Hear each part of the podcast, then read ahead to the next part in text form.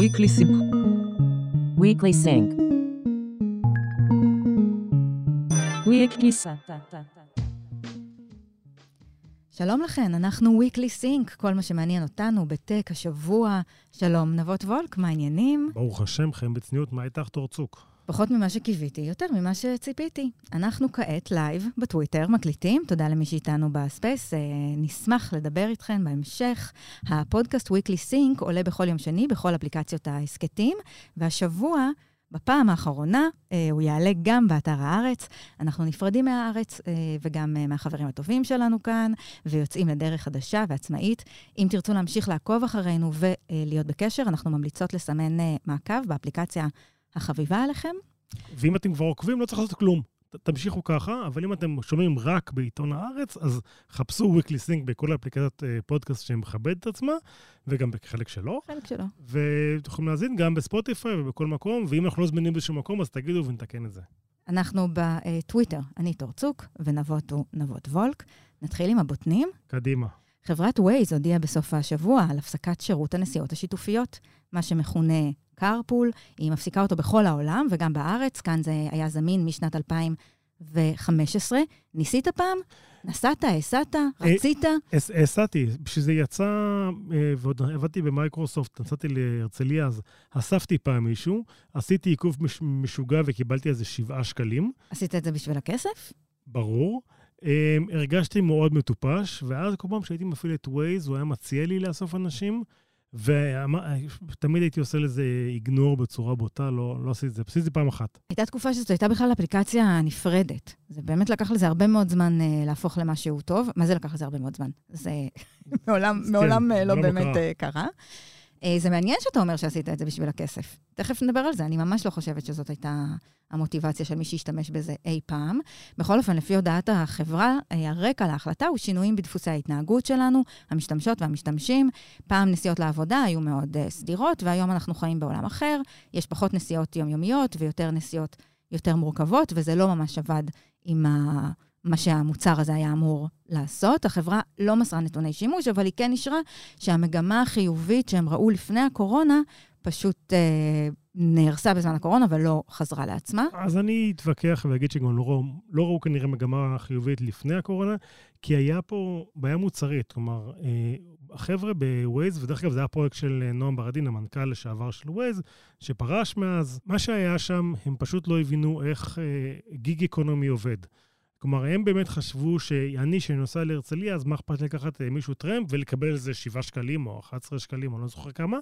ובסופו של דבר, מי שעובד ב-gig economy, כלומר, השליחים של וולט זה לא אנשים שנוסעים בכיף שלהם על אופניים ושמחים לקחת גם אוכל בדרך, והמארחים אה, ב-Airbnb זה לא אנשים שיוצאים לסוף שבוע בצפון ומשכירים את הבית שלהם בזמן שלא נמצאים, וגם הנהגים של אובר, הם, אה, הם נהגים מקצועיים. כלומר, אז ה-gig economy הוא לא באמת אה, gig, זה לא באמת אה, על הדרך. לגמרי, זה אנשים שזה העבודה שלהם, שהם בוחרים את המודל העבודה הזה, שהוא מאוד נוח אה, למי שמעסיק אותם, כי הוא לא צריך לשלם להם זכויות סוציאליות, ומאוד נוח גם להם באיזשהו שלב בחיים, כי הם יכולים לעבוד ולהיות הבוס של עצמם. וזה לא באמת האידיליה הזאת של אני כבר על הדרך, אז אני אאסוף מישהו, וזה שווה לי, כי אני עכשיו מקבל על זה כסף, לא באמת קיימת. כלומר, המוטיבציה של הכמה שקלים הזה לא באמת משנה לי, כי אני... בזמן הזה אני צריך לדבר איתו ולאכול את הראש ולשאול אותו מה דעתו על ביבי. או אני לא יכול אה, לדבר, לעשות שיחות אה, של עצמי, או לשמוע את הפודקאסט שאני בדיוק, אוהבת. אני צריך עכשיו לארח פה מישהו באוטו, והאוטו, הוא- מי יודע איך הוא נראה. אני חושבת שהמוטיבציה של אנשים כן להשתתף בזה היא מוטיבציה אחרת. מה? מוטיבציה אולי ירוקה, מוטיבציה של לחסוך פקקים. אה, אני חושבת שיכלה להיות פה מוטיבציה שהיא מוטיבציה ערכית. כמו שהכבישים היום נראים בארץ, מאוד מאוד קשה לחשוב על זה ככה, אבל בהחלט הסיפור של אה, לעשות מזה כסף על הצד, אני חושבת שזה בשלב מאוד מאוד ברור, היה, בר... היה ברור שמי שמשתתף בזה לא צריך את השבעה שקלים האלה. לא זה מה ש... אבל את, את עושה את הנסיעה להרצליה, את מעלה בדעתך לאסוף אה, מישהו או מישהי מהדרך, לעשות איזה עיקוף, הרי זה לא באמת על הדרך, את עושה איזה עיקוף, זה, זה כמו מונית, את אוספת אותו מהבית. זה לא שהוא מחכה לך על הדרך, את אני צריכה להגיע חושבת לאנשהו. שבמקומות אחרים זה כן עובד. כשאני הייתי סטודנטית בירושלים, הייתה קבוצת טרמפים בפייסבוק, אה, טרמפים בין ירושלים לתל אביב. דרך שהרבה אנשים אה, צעירים אה, עושים, והייתי, כל פעם שהייתי מוציאה אוטו מירושלים, הייתי אוספת אנשים, או לפחות מציעה לאנשים לאסוף, אני חושבת שכמעט תמיד זה היה עובד. אז יכול להיות שלא היה פה פיצוח של הדבר הזה, לא של המסלולים הקבועים, לא של למה ומי ומהו הקהל. אני כן חושבת שזה קורה בכל מיני אה, מקומות נקודתיים. גם אגב, אה, נגיד בטכניון אני יודעת שיש הרבה קבוצות אה, פייסבוק כאלה. אז אולי בקהילות יותר אה, מגובשות זה עובד. לי היה ברור שאין לי שום סיבה לקחת מישהו מהנסיעה שלי מתל אביב להרצליה ובחזרה. גדול עליי האירוע הזה. כאילו, אם, דרך אגב, אם מישהו היה מגיע למשרד שלי ומחכה לי ליד האוטו, יאללה, בכיף, אחי, בוא... גם בלי כסף. כן, גם בלי כסף. עזוב אותי מהכסף, מהשמונה שקלים האלה. אבל במיוחד לעשות את הסיבוב גדול עליי בכמה רמות. טוב, אז אה, באמת, אה, זה אכן לא עבד. מי היה מאמין? תשמע, אתה זוכר, כשעבדנו ביחד אה, במייקרוסופט, נסענו לנסיעת עבודה לרדמונד, זה המרכז העולמי של החברה, מצאנו את עצמנו עם ערב פנוי, והלכנו לסרט היחידי שהוקרן ליד המלון. לא היה לנו שום מושג לאן אנחנו נכנסים, זה גם לא כל כך שינה לנו. מצאנו את עצמנו בסרט מופלא. שנקרא Sorry to bother you. סליחה שאני מפריע בתרגום וואו. חופשי. זאת uh, קומדיה מופרעת, דיסטופית, על uh, צעיר שחור שמתחיל לעבוד ב-call center, מרכז uh, מכירות, טלפוני. Uh, בסרט הזה באמת מופרע, יש מלא רבדים, אבל בגדול אחת, אחד המפתחות של אותו צעיר, שמאוד מאוד uh, מצליח, uh, הוא שהוא יכול להישמע לבן. ויש שם מסרים מאוד עמוקים על אה, ג'נטריפיקציה ומחיקת זהות, סרט מאוד מומלץ, אגב. למטיבי לכת, לא לכל אחד, לא אבוא אחרי זה בטענות אה, אליי ולטוב שראיתם את זה, כי סרט קשוח. והוא הדבר הראשון שעלה לנו לראש כששמענו על הסטארט-אפ החדש, סאנס, שבונה פתרון לעובדי ועובדות call centerים זרים, שממוקמים בהודו, במקסיקו, כל מיני מקומות שבהם העבודה זולה משמעותית מאשר אה, בארצות הברית. ואותה סאנס, הפתרון שלהם מאפשר לעובדות ולעובדים, ההודים או הזרים, בעלי המבטא, להישמע אמריקאים, שלא נאמר אמריקאים לבנים. היא בעצם הופכת את הקול לטקסט, ואז משמיעה אותו שוב באופן שמשטיח את המבטא. זה אמנם נשמע קצת אה, רובוטי, קצת אה, מכני, אבל ללא, אה, ללא מבטא. קראתי את זה, ואני חושב שזה מאוד ברור, גם אנחנו בישראל וגם האמריקאים, בסופו של דבר, קצת גזענים שזה מגיע למי מדבר איתנו, ו- ו- ו- וקשה לנו לשמוע מבטא שהוא uh, לא מוכר. כלומר, אמריקאים, אנחנו מכירים את זה טוב מאוד, מבטאים שהם לא מוכרים להם, קשה להם, אין להם סבלנות, הם רוצים למהר. ומייחסים אינטליגנציה נמוכה יותר, מה שמקצר עוד יותר את הסבלנות. לא ש... כן, זה לא בעיה של אמריקאים, זה גם בעיה שלנו ישראלים. ואגב, לפעמים גם פשוט קשה להבין. מבטא, צריך גם לשים את הדברים האלה. מבטא זה דבר שיותר קשה לאוזן אה, להבין אותו, ובתוך אה, סיטואציה אולי מורכבת ומתוחה שהתקשרתי לנותן שירות. יכול להיות נכון. שמראש באתי לא בגרסה הכי אה, ליברלית שלי. אז את חושבת שזה בעייתי שהם עושים את זה? שאת אומרת שזה סבבה וזה על הכיפאק, ואיזה יופי שנותנים לכולנו להרגיש אמריקאי לבן. תשמע, אחת המוטיבציות שלהם, הם אומרים, זה בעצם עוזר לאותם אה, עובדים בקול סנטרים אה, להצליח יותר, לקבל ציונים גבוהים יותר, לקבל לקוחות יותר רגועים, פחות אה, גזעניים ופחות אה, עצבניים. זה ממש חלק ממה שהם... אה, מבטיחים. מבחינת הטכנולוגיה שלהם, יש שם משהו שהוא יחסית פשוט לפיצוח, בגלל שהשיחות האלה, יש בהם דפוסים מאוד ברורים. גם הסצנריו עצמו, של תרחיש השיחה עצמו, הוא פחות או יותר חוזר על עצמו, יש את אותם מילים, יש את אותם פחות או יותר uh, uh, uh, התרחשויות. אין הרבה טונציה, אין הרבה uh, ציניות, או בכי, או צחוק, או דברים שקצת יותר קשה uh, להבין uh, ולתרגם. תשמע, אה, זה מעורר איזו אי נוחות. זה מעורר אי נוחות, אני מבין, אני גם הרבה יותר מעורר אי נוחות זה שאין שום אינטונציה. כלומר שכל הדיבור נשמע אותו דבר, שאתה אומר להם, האינטרנט לא עובד, והם כזה אומרים לך בקול הכי רובוטי כזה, תעשה ריסט לראוטר, זה נראה לי הרבה יותר מעצבן מאשר לדבר עם אודי שעושה את זה, אבל, אבל זה רק אני. אני, אבל אני אולי, מבין. זה קצת כמו לדבר עם בוט, כמו שאנחנו רגילים uh, להתכתב, אנחנו יודעים שאנחנו לא בטוחים אם מי שעונה לנו זה בוט או אדם. הלוואי וזה היה עובד. יכול להיות שזאת הייתה חוו... שזאת uh, חוויה דומה, לא? הלוואי וזה היה עובד טוב, כמו, ש... כמו שכאילו עובד לדבר עם בוט, לדבר עם בוט לא כזה עובד, כולם רוצים לדבר עם בן אדם בסופו של דבר, ו- ובסדר, כאילו, אני, אני לא יודע, על פניו זה נשמע מאוד מאוד מאוד אה, גזעני, אבל כנראה שיש לזה שוק ו- ויש לזה דרישה, אז מה, מה, מה אני מבין? נאחל לכולם בהצלחה. לגמרי. Weekly Sync. Weekly Sync. מי מכם שלחצה או לחץ לאחרונה על כפתור הספייס בטוויטר, אותו אייקון של אה, מיקרופון שהתמקם בתחתית התפריט של אפליקציית הטוויטר בטלפון, גילה שטוויטר הפכה את עצמה לפלטפורמה של אה, פודקאסטים. החל משבוע שעבר, טוויטר הכריזה על אינטגרציה של פודקאסטים לתוך הספייסים. הם רוצים בעצם לרכז את כל צריכת תוכן השמע שלנו למקום אחד. לפי טוויטר, לפי הנתונים שלהם, 45% מהמשתמשים והמשתמשות גם צורכים פודקאסטים, אז זה מהלך שהוא בסך הכל אה, מתבקש. הנה, תראה אותנו. אנחנו התחלנו בספייס, מהר מאוד התגלגלנו להיות uh, פודקאסט. החיבור הזה הוא חיבור טבעי. החיבור הוא חיבור טבעי, הדרך שבה טוויטר עשו את זה, זה דרך מאוד מאוד מוזרה. אני, אני קיבלתי את העדכון המיוחל לאפליקציה, לחצתי, והוא הציע לי דבר, הוא הציע, הוא הציע לי פודקאסטים לפי תחומי העניין שלי בפיד. וזה לא אחד לאחד. כלומר, אנשים שאני עוקב אחריהם אה, בטוויטר, לא בטוח שבא לשמוע אותם עכשיו אה, שעה או חצי שעה או שלוש שעות אם אתה רוגן, מדברים. זה שהם באים לי טוב בפורמט של, אה, של טוויט, ממש לא אומר שהם באים לי טוב בפורמט ארוך. אה, זה, זה, זה, זה ממש חוסר הבנה של, של הפורמט. כלומר, אני, אם אני נכנס לא, לאירוע הזה ב...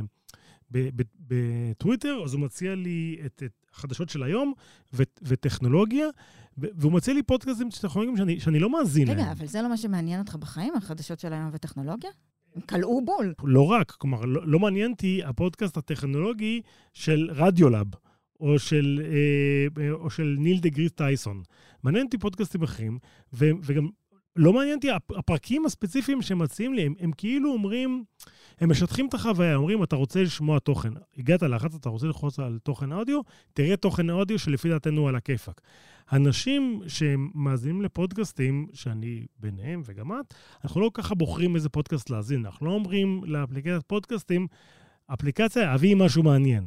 אנחנו נכנסים, אנחנו בודקים, יש לנו תוכניות קבועות שאנחנו עוקבים אחריהן, אנחנו בוחרים את הפרק, אנחנו מאזינים לו, ולא באופן כזה רנדומלי של תביא עכשיו משהו מעניין. כלומר, זה קצת חוויה שונה מחוויה של Spaces בתכלס. אני דווקא חושבת שיש פה איזשהו ניסיון אה, לתרגם, הוא בעיניי לא ניסיון אה, כושל, כמו שאתה מתאר אותו, את החוויה שיש לנו כמשתמשים שגוללים בפיד. ואם אתה תסתכל, אני חושבת שכולנו, אם נסתכל אחרי מי אנחנו עוקבים, יש פה באמת איזשהו מיקס של כל מיני סוגים של אנשים, אנשים שאנחנו מכירים, אנשים שמספרים על החיים שלהם, ביחד עם תוכן חדשותי ו... אה, ומקצועי, שזה בעצם מה שמרכיב את הפיד שלנו, ויש פה איזשהו ניסיון לתרגם את הדבר הזה לצריכה של תוכן. כלומר, כשאני אה, לוחצת על, ה, על הפיצ'ר הזה של, ה, של הספייסים, אז אני יכולה לקבל ספייסים שהם רנדומליים, מישהו עכשיו עושה טיול עם הכלב, ו, אה, ופתח, אה, או ופתח מדבר על קריפטו. אה, ספייס, או מדבר על קריפטו, זה מה שבדרך כלל קורה, ובאותה מידה, אה, אה, תוכן אה, מקצועי, ערוך, קצת בדומה לחוויה שיש לי של הגלילה, ב, אה, של הגלילה בפיד. אני, האמת שאני נורא אשמח לשמוע את האנשים שנמצאים פה בספייס אה, מהחוויה של, שלהם, כי אני חושבת שאומנם אה, רדיולאב לא מעניין אותך, אבל רדיולאב לחלוטין, אנשים כמוך הם קהל היעד. ובזה שהם ידעו להציע לך את, ה, אה, את הפודקאסט הזה, יש כן איזשהו זיהוי נכון, למרות שאנחנו יודעים שטוויטר לא עושים עבודה כל כך טובה בלהציע לנו, בלהציע לנו תוכן. בדיוק, אז פתאום את חושבת שהם יצליחו. אני פחות מאמין להם. אני חושב שהניסיון הוא ניסיון מעניין, והניסיון של לעבור, אה, לעבור מפודקאסטים, מספייסים לפודקאסטים, וההפך, הוא ניסוי אה, סופר מעניין, סופר רלוונטי. גם אנחנו בטרנד, כלומר, הראשונים, הראשונים, הראשונים לזהות. אני חושב שהניסיון הזה של טוויטר הוא, הוא מעניין. מה שכבר אמרנו את זה בעבר, אבל אני אגיד את זה שוב פעם, טוויטר נותנים דגש מאוד מאוד גדול על Spaces, אה, בעיקר לקראת הבחירות בארצות הברית ב-24. הם חושבים שזה יהיה חלק מרכזי בשיח, והם שמים דגש על המוצר הזה אה, לקראת הבחירות, כלומר, הבחירות המקדימות כבר, זה ממש עוד מעט. זה, האירוע הזה מתחיל לקרות עוד מעט. אז הם, הם עושים ניסויים, ואני מאוד מסתכל לראות לאן המוצר הזה הולך.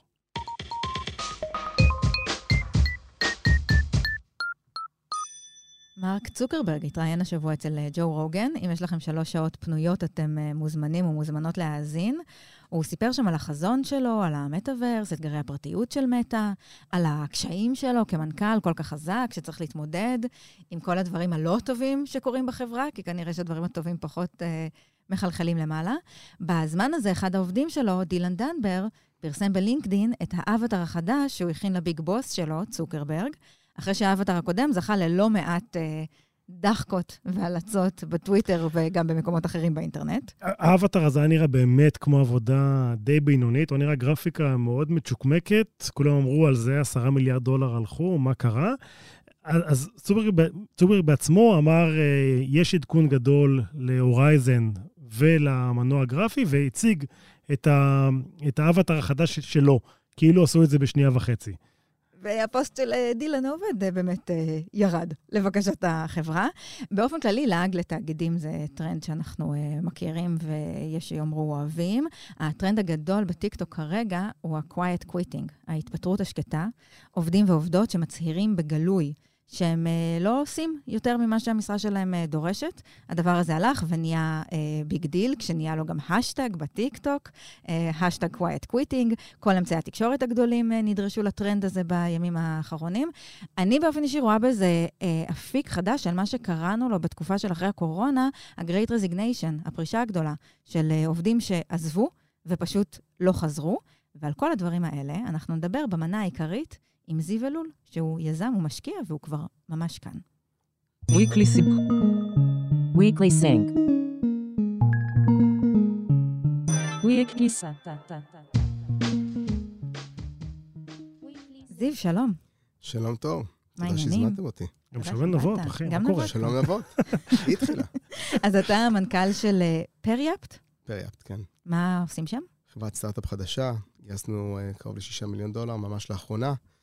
רוצים לעזור בכל נושא ה-ADHD, לעזור ללוות הורים לילדים עם ADHD, לתת פתרון קצת יותר הוליסטי, לתווך ולעזור בעיקר בליווי.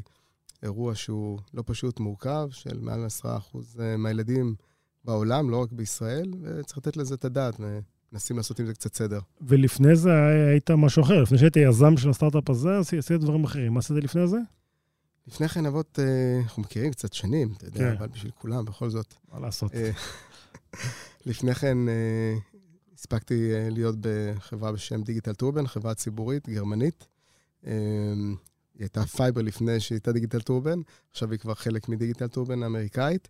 הצלחנו ככה מאינראקטיב כסטארט-אפ למכור ב-86 מיליון דולר, להיות בעמדת הניהול יחד עם הנהלה מדהימה, גם אינראקטיב וחלק שגייסנו, להביא את החברה מ-200 מיליון לקרוב ל-500, ועם מביטה של 50, הצלחנו למכור ב-650 מיליון דולר לפני שנה וחודשיים בערך. כלומר, החברה קנתה את הסטארט-אפ שלך, אינראקטיב, ואז הפכו אותך למנכ"ל אחרי שקנו שנה את אחרי. שנה אחרי שקנו את החברה שלך, אמרו, אה, בוא מישראל, תהיה מנכ"ל של החברה הגרמנית.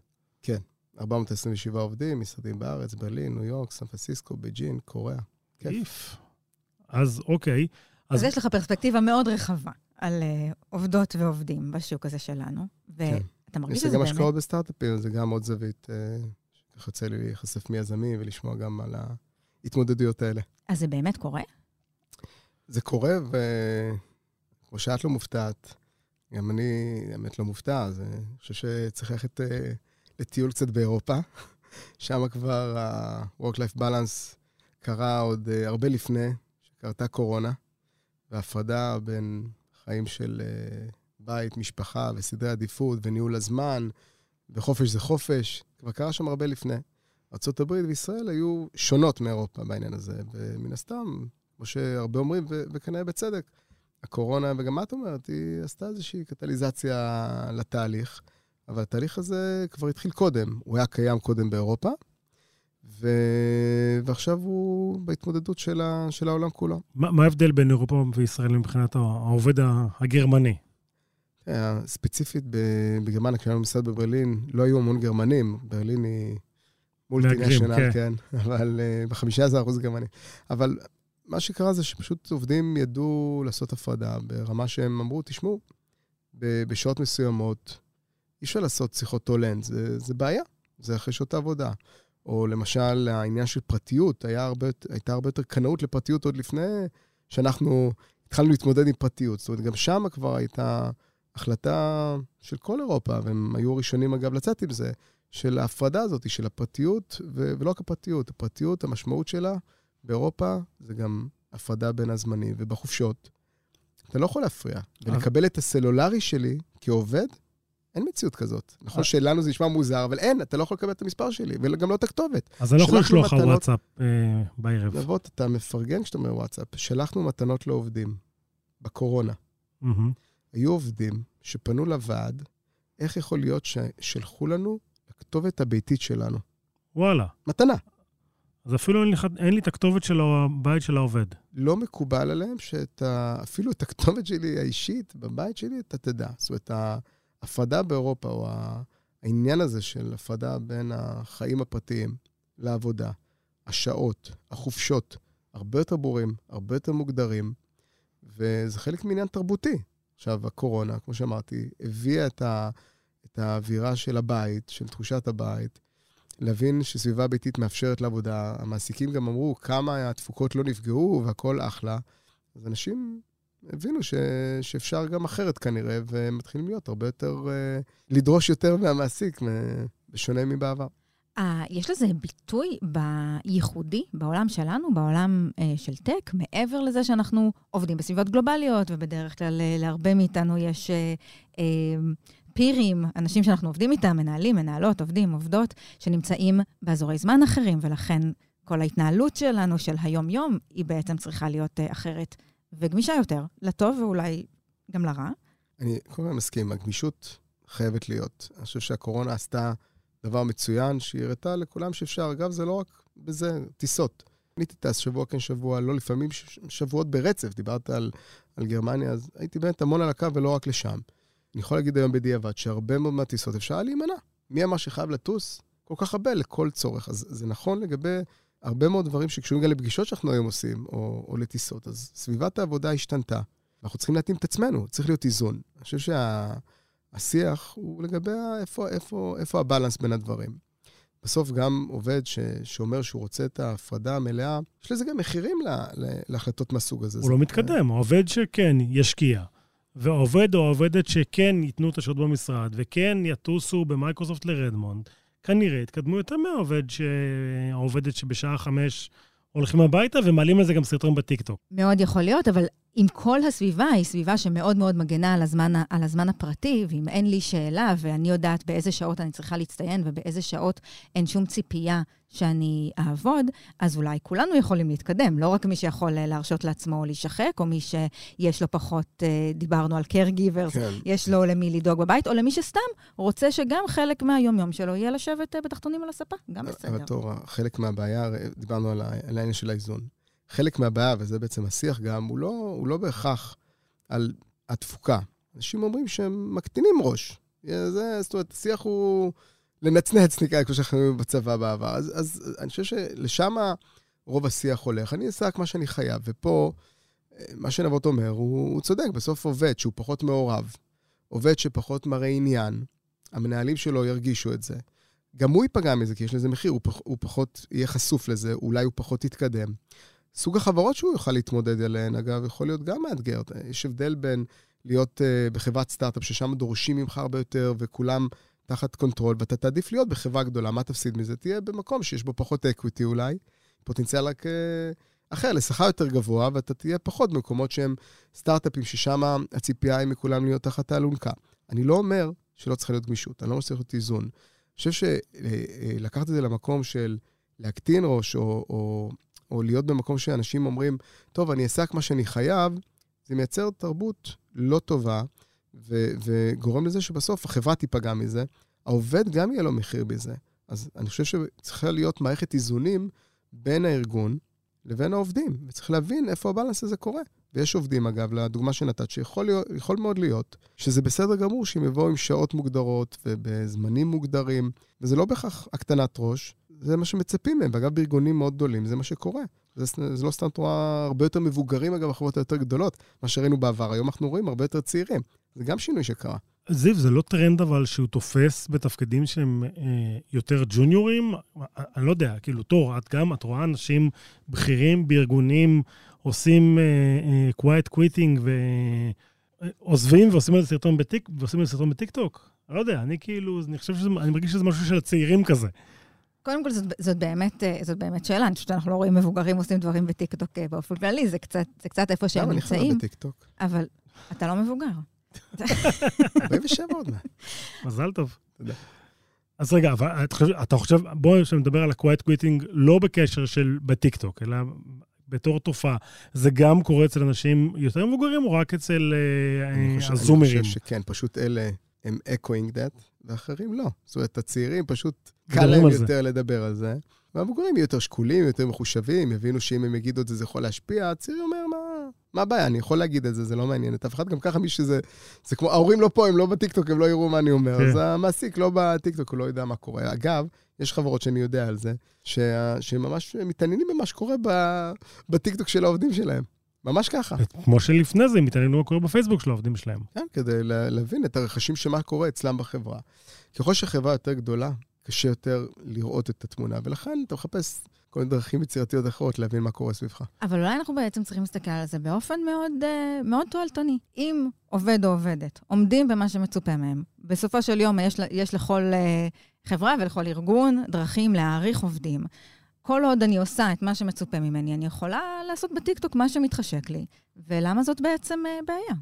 אני, אני לא חושב שזאת בעיה, אגב. כן, אם אתה תהיה היית רואה שעובד או עובדת שלך הם מפרסמים סרטון בטיקטוק של... איך, איך אפשר למרוח אותך כשאתה מבקש מהם... אה, כן, של quiet אז, אז, quitting. פה, אז פה זה בדיוק הפער. מה שתור אמרה זה לעשות את העבודה הזאת. אם הדיון היה דיון על תפוקות ולעשות את העבודה, אני חושב שפה זה עניין של כבר גמישות וסגנון. נת- נתתי דוגמה אה, מחבר מאוד טוב שלי, אני לא אתן דוגמה מעצמי, אני אספר אמיתית ממה שחוויתי דרך חבר. הוא אמר, שמע, אני ראיתי עובד שלי בים, מדבר איתי בזום, הייתי בהלם, איך הוא מעז? אמרנו לעבוד מהבית, לא אמרנו לעבוד מהים. מה הוא יושב לי שם? והוא עושה את זה ברפתנות, מול כולם, בישיבה. מה זה? זה לא מצופה ממנו. אז פה, איפה הגבולות? איפה הגבולות? האם הם מטשטשים או לא?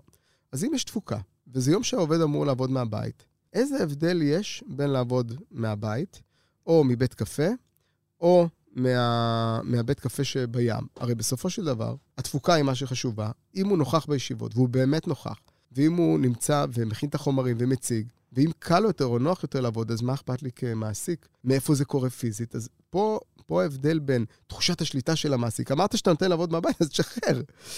ו- ולמול מקום שבו זה הולך לזילות, שזו הדוגמה הפחות טובה, כי פה תור, אני זורם איתך אם העובד עושה את התפוקות, אבל הדיון פה הוא על כאלה שהם באים ובטיקטוק הם אומרים, איפה אני יכול למרוח את המעסיק, איך אני יכול לא לעשות את המשימות, איך אני יכול לעבוד פחות שעות.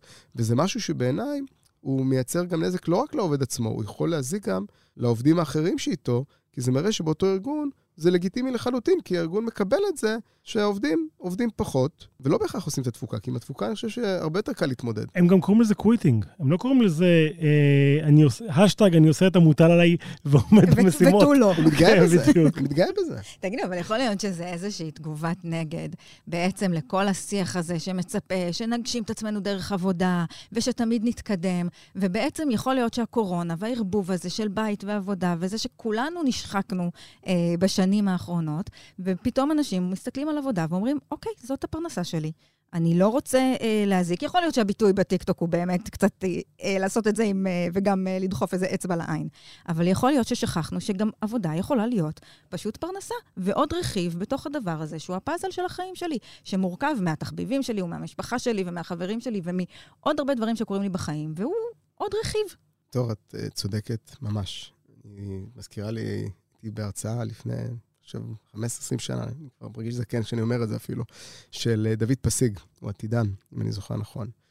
ואני זוכר שהוא דיבר שתוך 20-30 שנה מהיום לא יהיה, הדור של הילדים, של הילדים שלנו, הם כבר לא, לא יהיו מוכנים ל, לרמת העבודה והאינטנס שלנו יש בדור שלנו.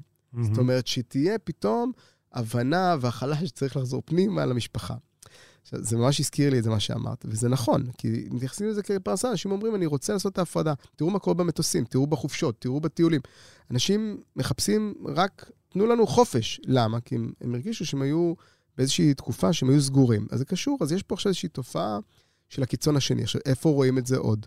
רואים את זה בזה שהמעסיק אומר לעובדים לחזור למקום עבודה, והעובד לא רוצה. לא רוצה. מה עם, מה, מה עם המרד השקט הזה שלא מדברים עליו? שהמון ארגונים היום, וזה לא זה יושב על אותו מקום אגב, על אותה בעיה. העובדים אומרים לארגון, אחלה שזה שלושה ימים בשבוע. מביאים להם פיצות, מביאים להם ארוחות, מפתים אותם, אומרים להם, לא, רק בוטקאמפ, שבועיים, תבואו. באים לשבועיים, נותנים להם, מעלים להם, נותנים להם בונוסים, לבוא. ואחרי זה מה? זה חוזר לשגרה, זאת אומרת, תגיד לי, קרה אבל פה איפה, משהו. איפה כל הסיפורים האלה של אנשים שסיפרו לנו ב, אה, בזמן הקורונה, שאנשים עובדים באותה יעילות כמו מה- מהבית, כמו מהמשרד, זה קשקוש? אני חושב שה... אתה יודע, גם המנהלים באותו זמן עבדו מהבית. מה הם יגידו? שהארגון לא מתפקד? מה יגידו למשקיעים? שהארגון לא, לא, לא, לא נותן תפוקה? אה, אפשר להגיד את האמת, אנחנו עובדים פחות טוב, אנחנו משתדלים מה לעשות, כי יש קורונה בחוץ. נעבוד, אתה מנוסה. מה קרה? תסתכלו על המניות לפני שנתיים, תקופת קורונה. היה על הכיפאק. היה מדהים. אז מה, כן. מה, מה תגיד? התוצאות מדהימות, ובכל זאת החברה בתפוקות אפס? לא עובד, נכון? אתם תמימי דעים שאנשים עובדים פחות טוב מהבית? באופן אני- גורף, לא, אני שניכם? חושב, אני ממש לא חושב ככה. אני חושב שצריכה להיות, היום לפחות, אני היום מבין, לא חשבתי כך בעבר. היום אני מבין שצריכה להיות מערכת איזונים. זה בסדר גמור שיהיו שלושה, ארבעה ימים בשבוע במשרד, יהיה יום יומיים מהבית, זה לגיטימי לחלוטין. אבל זה, כשזה בית, זה בסדר גמור לא לשפוט את העובד, זו, זו הכוונה, זו, זו הדעה שלי לפחות, לא לגבי נבות. אני יכול. להגיד דעתי, אני, אני לא יודע לעבוד מהבית, אבל זה רק אני. כלומר, יש אצלנו בחברה עובדים יומיים בשבוע מהבית, ומי, ומי שעושה את זה, עובד. אני יודע שהם, שהם עובדים, עובדים גם מחו"ל. אתה לא מכיר גם את ה- את הבקשה של עובדות ועובדים רגע, כשאתה צריך להיכנס לאיזה מטלת עומק או משהו, שאף אחד לא יבוא וישאל אותי שאלות, להישאר בבית ולעשות את הדברים האלה? זה הרי דברים שאנחנו שומעים אותם. שדווקא בעבודה, למרות שיש הרבה דברים אקראיים שבסופו של יום מאוד מפרים אותנו, אם אנחנו רגע צריכים לסגור איזו משימה, אז הרבה פעמים קשה כשאני זמינה ורואים אותי. אני למדתי שאנשים שונים עובדים בדרכים שונות. אני, רוב העבודה שלי, אני חושב, אפילו חושב על רעיונות בלדבר עם אנשים. אפילו אם אני צריך לכתוב מסמך עם עצמי, אני מדבר עם אה, אנשים שעובדים איתי, עם שותפה שלי, וככה אני בעצם מגיע לעבודה, אבל כל אחד בדרך שלו. אני לא, אה, אני לא שופט. אני כן מסכים עם, עם זיו שהניתוק המוחלט מהמשרד יוצר איזושהי בעייתיות, כי גם אנשים אין להם שום... תחושת שייכות. אין, אין, אין תחושת שייכות. ומחר מישהו מציע לי עוד 10 שקל, ואני עובר, ו- ואני לא כזה אכפת לי על המניות או על זה, כי לא יודע. כי אני גם ככה לא מכיר אף אחד שעובד איתי, אז אני אלך לא להכיר אף אחד שעובד פה כוח. איזה- יש פה איזה פיל בחדר שקוראים לו גודל החברה, שאנחנו לא מדברים עליו, אבל הוא, הוא משפיע מאוד, וזה שונה. דיברנו שדברים מהסוג הזה שראינו, בחברות מאוד מאוד קטנות, כנראה פחות נראה אותם קורים, נכון? זאת אומרת, מי שהחליט ללכת לסטארט-אפ של 10, 20, 30 עובדים, פחות נשמע אותו עם, עם uh, התלהבות שהוא מקטין ראש ואיך הוא מתגאה בזה. נראה את זה אולי בחברות יותר גדולות. זה גם קשור לסוג העובדים ואופי העובדים האלה. זה מה שאמרתי קודם על הצעירים, שהיום הולכים לחברות יותר גדולות, מה שלא היה קודם, למה? תסתכלו מה קרה בקורונה. החברות נהיו יותר גדולות. העובדים הלכו לעבוד בחברות הגדולות כי הם ראו שחברה ששווה מיליארד יכולה להיות שווה עשרה מיליארד. לפני 4-5 שנים היה קשה לגייס אותם בכלל לחברה שלהם. הם לא, Mhm. בכלל לא, לא רצו להגיע. היום הם רוצים לעבוד אצלם. או יותר נכון, לפני שנתיים זה היה כי הם ראו שהוולואציות גדלות, והאקוטי שלהם יהיה שווה הרבה יותר ובטווח מאוד מהיר, ולכן הם הצליחו לגייס עובדים הרבה יותר צעירים. אז אתה רואה בקרופט הרבה יותר צעירים מקודם. לכן, אני אומר, התופעה שאנחנו רואים, היא קורית יותר ויותר בארגונים גדולים מאשר בארגונים קטנים, ששם גם ההשפעה, ולשאלה שלך, תור, יש השפעה מאוד גדולה כשבונים מוצר. זה כן הרבה יותר חשוב מאשר חברה גדולה, להיות כצוות ולעבוד ביחד, כי תחושת היצירתיות, ואני מסכים עם, עם נבות זה, תחושת היצירתיות היא הרבה יותר משמעותית כשהצוות עובד יחד ובסביבת עבודה. אנחנו היום מעסיקים, אגב, סמנכ"לית מוצר, שעובדת ב- בלונדון, מדהימה. ובכל זאת ידענו שזה עבודה מרחוק ולא מהמשרד. שכל הצוות בישראל. וזה סטארט-אפ, ובהתחלה, ואיך נעשה, אבל ראינו שמה שהיא מצליחה לעשות מ- מרחוק, הוא לפעמים יותר פרודוקטיבי ממישהו שהיה יושב בתוך המשרד. כי היא רוצה להיות זמינה, והיא תמיד בפגישות, והיא מצטרפת להמון פגישות, והיא נוכחת, והיא עובדת שעות על גבי שעות, ו- ומשקיעה ממש, ואנחנו לא מרגישים את זה. לא מרגישים את זה. אז האם זה אפשרי גם בסטארט-אפ? כן. הכל תלוי באיזה סוג עובד. אם זה עובד שיעשה אשטג של... אה, שהוא לא רוצה ממש. לעבוד, שהוא מנצל, אז זה לא יעבוד, נכון? לכן, בסטארט-אפים, אנשים שמגיעים הם יותר סיירת, שבאים לעבוד קשה ולתת מעצמם מעבר, כי צריך כאלה, כי לסטארט-אפ אין גם איך לשלם למישהו, כי אתה רוצה שבן אדם אחד יעשה משרה של שניים. ובחברות יותר גדולות, היכולת שלך, אה, מה שנקרא, טיפה ל- לשחק במערכת, הוא, הוא גדל. גם שם ראינו בקורונה אנשים שהלכו ועבדו שתי עבודות. לא ראית את זה בחברות קטנות, ראינו את זה בחברות יותר גדולות. איך בכל זאת מניחים יסודות לתרבות ארגונית ולארגון שמאפשר גם זמן פנוי ובריאות נפשית, לא נגענו בזה, אבל זה גם חלק אה, מאוד יסודי בדיבור הזה על quiet quitting, שבעצם הדרישות הגבוהות של המעסיקים גם אה, פוגעות אה, בבריאות הנפשית. אז איך אנחנו מאפשרים גם את הדבר הזה, וגם בכל זאת תרבות של מסירות והשקעה לעבודה וחיבור עמוק לצוות ולמוצר? בתור התחלה, להשקיע המון בפרסונליזציה של זה. אי אפשר לבוא כארגון, להגיד, מסתכלים על הכל כאקסיומה. זה לא עובד. היום הכל אישי. אז גם פה צריך להבין את הצרכים האישיים של האדם, מה המקרה הפרטי שלו, ולהתייחס לזה בהתאם. זה משהו שצריך לעשות שינוי, כי, כי זה, זה, זה פרסונות, זה אי אפשר לדבר רק בצורת ארגון. ולגבי העובדים, צריך לחבר אותם. עכשיו, החיבור של עובדים, בעיקר כשהעבודה היא מהבית, ו- ולא רק מהמשרד, צריך להשקיע הרבה יותר בהנהלת ביניים, בשכבת הביניים.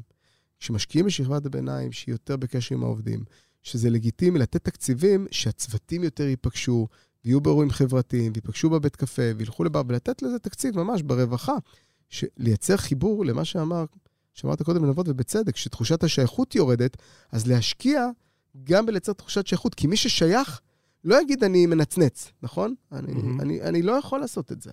לכן, אני חושב שיש פה תהליך שצריך לקרות משני הצדדים. הארגון צריך להתגמש, והעובדים צריכים לכבד, ולהבין שיש פה מערכת איזונים ויש גם משקיעים, ויש פה אחריות.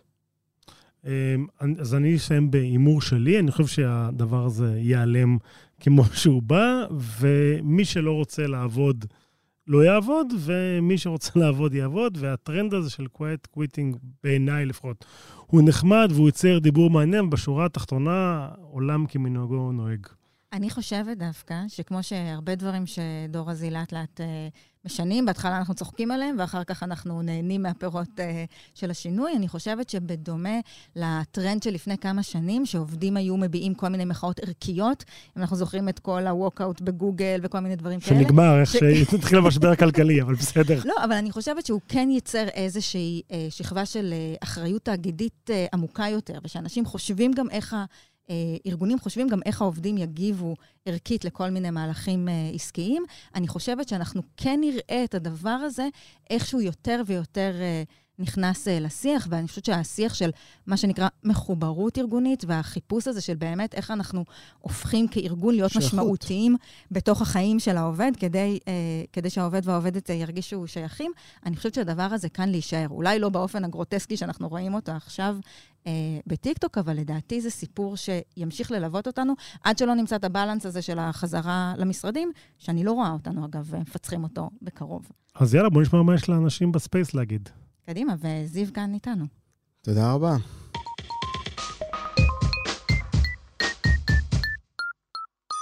יובל, אהלן. תציג את עצמך רק. יובל, engineering manager ב-Stackbit. הקשבתי והייתה לי תחושה שקצת היה ערבוב של גם שכאילו ערבוב של העבודה מהבית וה-quiet quitting והיה ניסיון לשלב בין הדברים ואני חושב, ואני חושב שצריך להפריד אותם, שצריך להפריד אותם לגמרי, זאת אומרת, ההייפ של, של quiet quitting זה עדיין לא טרנד לטעמי, אבל ההייפ של זה, זה הוא, לפחות לדעתי הוא מבורך, זאת אומרת, הפוקוס של משלמים לך משהו, זה מה שאתה עובד, וזה מאוד, בגלל זה זה קיים בעיקר בארצות הברית ולא במקומות אחרים בעולם, ש, העבודה היא קצת יותר שפויה, אמ, ההייפ הזה, אמ, אבל לשלב אותו בהקשר של עבודה מהבית ומה שהיה בקורונה ודברים כאלה, זה, זאת אומרת כל הנושא של עבודה מהבית אולי צריך דיון אחר לגמרי. אמ, הנקודות היו מעניינות של האם יש מחויבות לעובדים שעובדים מהבית יותר, מה המחויבות שלהם לצוות, ואני חושב שזו אחריות של החברה להגיע למחויבות אחריות של ה... היזמים בחברות קטנות ואנשי ונשות משאבי אנוש בחברות אה, גדולות יותר ולוודא אה, שיש את החיבור של העובדים לחברה למרות שהם ברימוט. זאת אומרת, לפחות בחברה שלנו, שהחברה היא, היא remote only, שכולם עובדים מהבית כל הזמן, עוד לפני, אה, עוד לפני הקורונה, אז כן, אני יכול להגיד שזה מאוד קשה.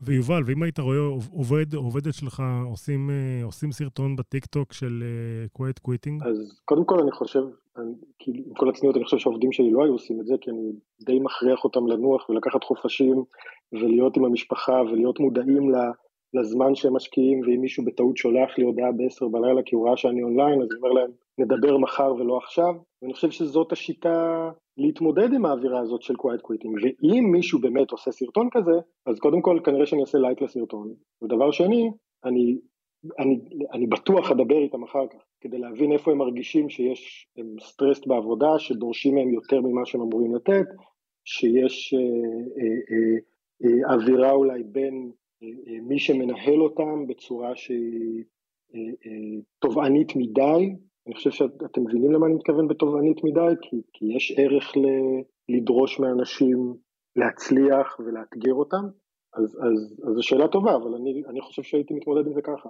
פשוט לייק ומדבר איתם. אני הייתי מתבאס. אני בתור מעסיק, הייתי רואה סרטון כזה של עובדים שלי, לגמרי הייתי מתבאס. ואחרי שהתבאסת? אחרי, כאילו סבבה, אני מבין את הבאסה מן הסתם, כי זו תחושה לא נעימה, כי בעצם מישהו מצביע עליך בתור בתור, בתור הבן אדם שגורם להם להרגיש ככה, אבל אחרי שהתבאסת, מה אז? שאלה שאני לא יודע את התשובה אליה כרגע. אני חושב שיש סיכוי שהייתי מדבר עם העובד, עובדת אותי, ומבין מה המצב, אבל יש מצב גם שהייתי לוקח את זה לכיוון של אולי אנחנו לא מתאים לעבוד ביחד. אולי לא quiet. לא, אולי לא quiet, כי אם הגעת, למ... אם עובד שעובד איתי הגיע למצב שזה מה שהם עושים, אז כאילו, אז אני, אז אני בבאסה מהאירוע הזה מאוד, כאילו, למה לא דיברנו קודם?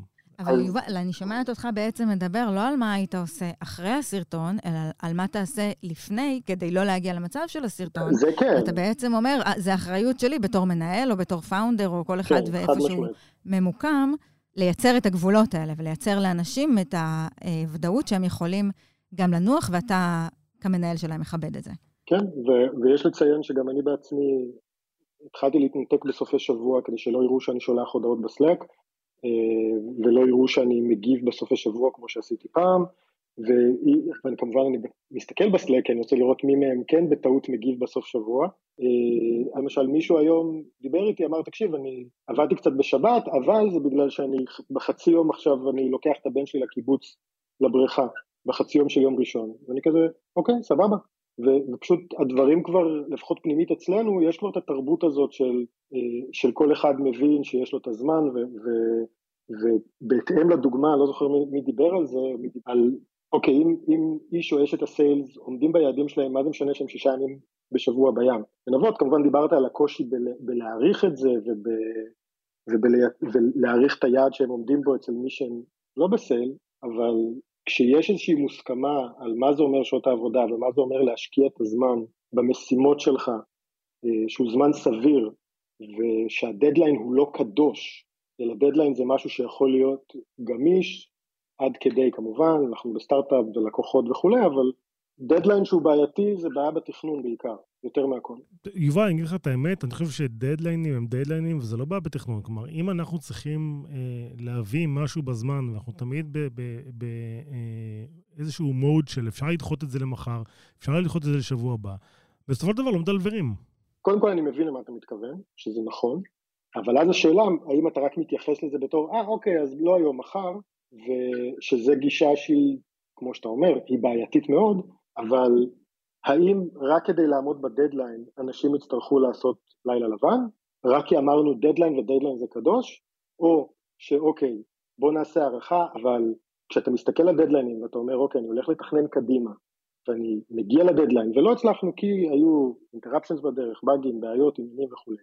אני לא מצפה שהבן אדם עכשיו אה, אה, ימשוך כל הלילה רק כדי לעמוד בדדליין, מכמה סיבות. אחת, הנפילה אחר כך בתפוקה של, ה, של העובד שלי או העובדת תהיה משמעותית וייקח להם הרבה יותר זמן לחזור ל-velocity הרגיל מאשר אוקיי בוא נעבוד בצורה שפויה. וזה אגב אפשר לראות את זה, ב, ב, כתבו על זה לא, בלא מעט מקומות על ה-crunch time והבעייתיות עם crunch time וכן זה תכנון לא טוב, תכנון שלי לא טוב, תכנון של estimation לא טוב של העובד או העובדת אבל דדליין... יובל, ממה שאמרת לנו קודם, אני לומדת שאתה כן עובד uh, בסופי שבוע, אבל אתה מנסה להגן על העובדים והעובדות שלך מלהרגיש את זה. אני... אז איך אתה עושה? מה, אתה עושה אה, הודעות אה, שנשלחות אה, רק כשמתחיל יום העבודה? יש לך טריקים ושטיקים? יש scheduled messaging בסלאק, לא חייב כאילו, אני רק קורא דברים בנושן, אני לא כותב, שלא יקפצו התראות, אני אה, מסתכל ב-PRים שלא צריך כאילו להתחיל לכתוב קומנטים שם ודברים כאלה, אבל גם, אני לא עובד בטירוף בסוף שבוע. אין כאילו, אין תכלית לזה, אני עושה קצת השלמות, קורא דברים, בודק אם היה איזה נפילה של, אם הייתה איזה נפילה של איזה שרת, אבל זה לא רק מהשפה ולחוץ שלא, אתם לא צריכים לעבוד ואני כן טוחן את התחת. לא, ממש לא, סליחה על השפה שלי. המטרה... ואתה מרגיש שאתה כן מצליח לשמר את המתח הזה שגורם לאנשים כן לעשות את הדברים בזמן, אבל כן, להשתגע ולהישחק. אנחנו מאוד יש... הקושי בעבודה שהיא ברמוט זה להציף תמיד מה קורה. יש בזה תמיד קושי, כי בשונה משעובדים במשרד ומרימים את הראש מעל המסך ושנייה תופסים מישהו בדרך לשתות קפה ואפשר לסגור פינות בצורה הזאת, כשעובדים ב-remote, אם אתה לא כותב את זה, אם אתה לא שולח את זה בהודעה, אם אתה לא שולח את האימייל, אם אתה לא מסמן את ה-V ב-task management tool, זה לא קרה. ו- ו- ו- וברגע שמייצרים את השיתוף הזה, וברגע שאומרים בדיוק מה קורה ואיך זה קרה, אז, אז הרבה יותר קל להבין אם דברים הסתיימו בזמן ולא צריך לחכות לרגע האחרון כדי להגיד אוי shit לא הספקתי לדלבר אלא אפשר לדעת ימים לפני ושבוע לפני ושבועות לפני אם משהו לא הולך להסתיים בזמן. טוב, זיו, זה מאוד מאוד מתחבר בעצם למה שאתה אמרת, שזה צריך להיות אה, מוטמע עמוקות בתרבות הארגונית. לגמרי, זה דורש המון השקעה, אבל נשמע ש... שזה מה שהוא עושה, זה, זה אחלה. יובל, תודה רבה, כמו תמיד. באהבה. Weekly Sync. טוב, עד כאן, weekly sync להשבוע. אנחנו נפרדים מהחברים הטובים שלנו בהארץ, שני אבירם שעורכת אותנו השבוע ועיצבה לנו את המוזיקה, ודן ברומר שערך אותנו כל שבוע, תודה רבה, אתה באמת קוסם. אמיר פקטור ואסף פרידמן שהפיקו וערכו והצחיקו אותנו נורא ולימדו אותנו הרבה. תודה רבה, חברים, אנחנו מאוד נתגעגע אליכם. ממש, אתם חברים טובים, והיה ממש כיף לבוא איתכם, ולמדנו המון, והיה מצחיק. וכבר מתגעגעים. הבטחתי לעצמי שאני לא אבכה, ועכשיו אני רואה שאני לא יכול לעמוד בזה. תודה גם אה, לליאור קודנר, תודה גם לצבא הידידים של וויקלי סינק, נעמה מטרסו קרפל, שחף רוטברג ויעקב צ'קוב. נבות וולק, תודה רבה. אתה לא הולך אה, לשום מקום, אבל. נכון. תודה רבה, תור צוק, נתראה שבוע הבא. אנחנו נהיה כאן גם בשבוע הבא, ביום ראשון, בשעה, שימו לב, תשע בערב, השעה הרגילה והנורמלית שבה הילדים ישנים והספייסים קורים, תשע בערב בטוויטר ספייס ב-live, ביום שני יעלה הפרק הערוך לאפליקציית הפודקאסטים, מחר פעם אחרונה באתר הארץ. המלצת הבית היא ללכת כבר עכשיו לאפליקציית הפודקאסטים שלכם ולעקוב אחרי weekly sync. אם אתם כבר עוקבים, תנו לעצמכם טפיחה על השכם. אפשר למצוא אותנו גם בטוויטר, אני תור צוק ואתה נבות וולק. עשו חיים, יאללה ביי. Weekly Sync.